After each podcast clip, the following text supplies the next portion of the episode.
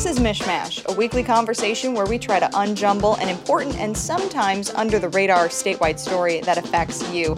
Jake, it was the first almost full week back for the state legislature, and I am already exhausted. I mean, I feel like the drama factor here has gone from zero to 60 in like two seconds flat, especially with the impasse right now on budgets uh, and the roads, which, uh, you know, it seems like that's all everyone wants to talk about when it comes to state politics right now. It is. That is the big issue going on in Lansing right now, but that doesn't mean that there's not other things going on. In fact, lawmakers introduced bills that would extend the statute of limitations in criminal misconduct cases involving public officials. So, why is this significant? Well, this really all stems from the Flint water crisis prosecution. If you remember, not too long ago, the Attorney General's office said that essentially the initial investigation into the Flint water crisis wasn't done properly and that they wanted to dismiss a bunch of cases and start over. So the Attorney General's office dropped those charges, and now Senate Minority Leader Jim Ananich and Democratic Representative John Cherry, they're like, look,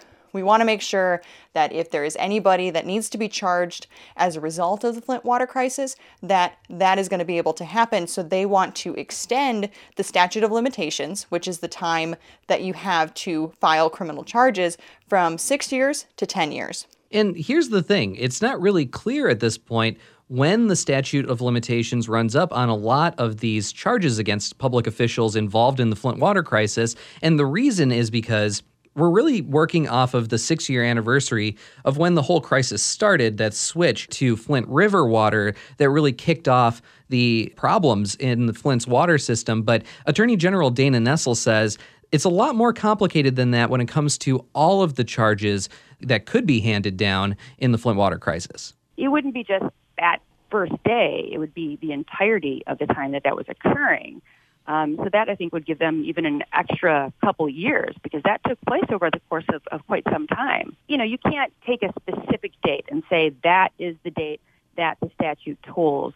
Um, you have to look at a number of different factors and circumstances.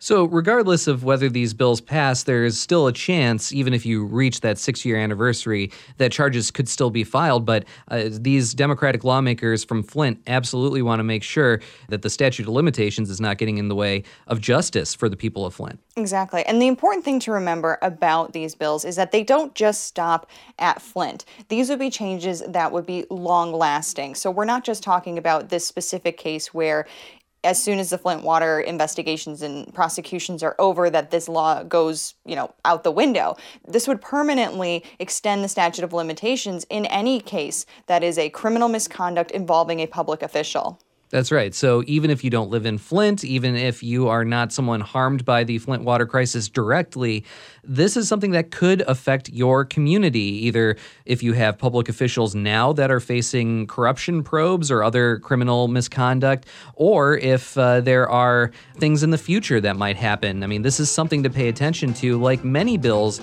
in Lansing, sometimes it's narrowly focused as to the reason they're introduced, but sometimes they have much wider implications.